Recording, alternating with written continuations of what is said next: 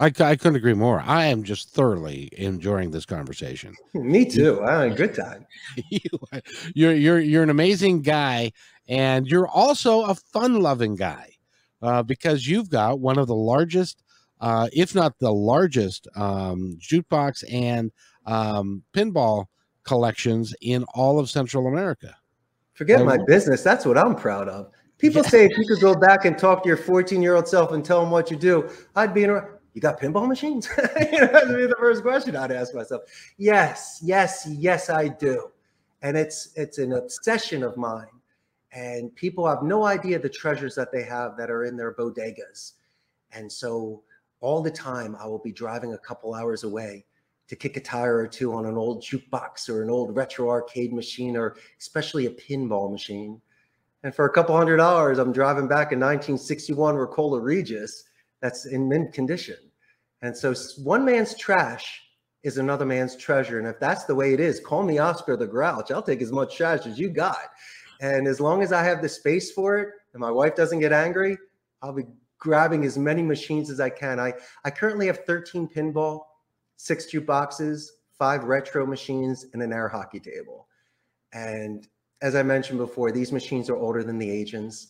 I have an area, Kevin, where people can, it's a neutral environment where people can meet others from other campaigns. They can let off steam. They can recharge their batteries. I haven't seen people fall in love by the Pac-Man machine. And it, and it gives somebody the chance to hang out with the Jefe in a neutral environment where we're just having fun. And so when people are best friends, and you mentioned this earlier, attrition goes down, people want to come to work. And I really believe that a gamification company culture is imperative. Not Xbox, not not PlayStation. You can do that at home. Do like you did. You before this podcast, you told me that you bought the thing you always wanted, an old retro machine with yep. a MAME emulator and 3,000 games. And we're talking about how much fun we're having. You deserve that. And I think that if an environment creates a game environment where people can play, they will become that much closer. And so I, I really, really stand behind that. And play with each other and and they're when one is shooting uh, the pinball or the others are watching and and everybody's laughing and having a coke or whatever it is i got and, enough games where everyone can play. No one's waiting unless they want to and put their quarter on the marquee. Oh no no no. Everyone's playing.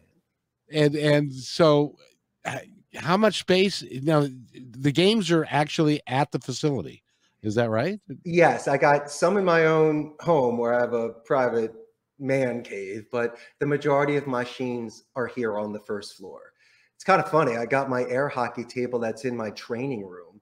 It's so loud that I had to take the plastic pucks and they got these now more of like a rubber sort of puck uh-huh. And with the Wildcat 125, you can create these really smooth surfaces. And so literally I had to put the air hockey in there because it is so loud. People are screaming. So when there's not classes, doors are shut. You see people sitting in the chairs watching that. That that's really where our tournaments happen. And it's uh it's amazing because the littlest, smallest agent we have has got the greatest skills and can totally stop those shots. And so um I love it. It's fun and people stay later after their shift or they'll come a little bit earlier to just hang out. And um, obviously we're doing something right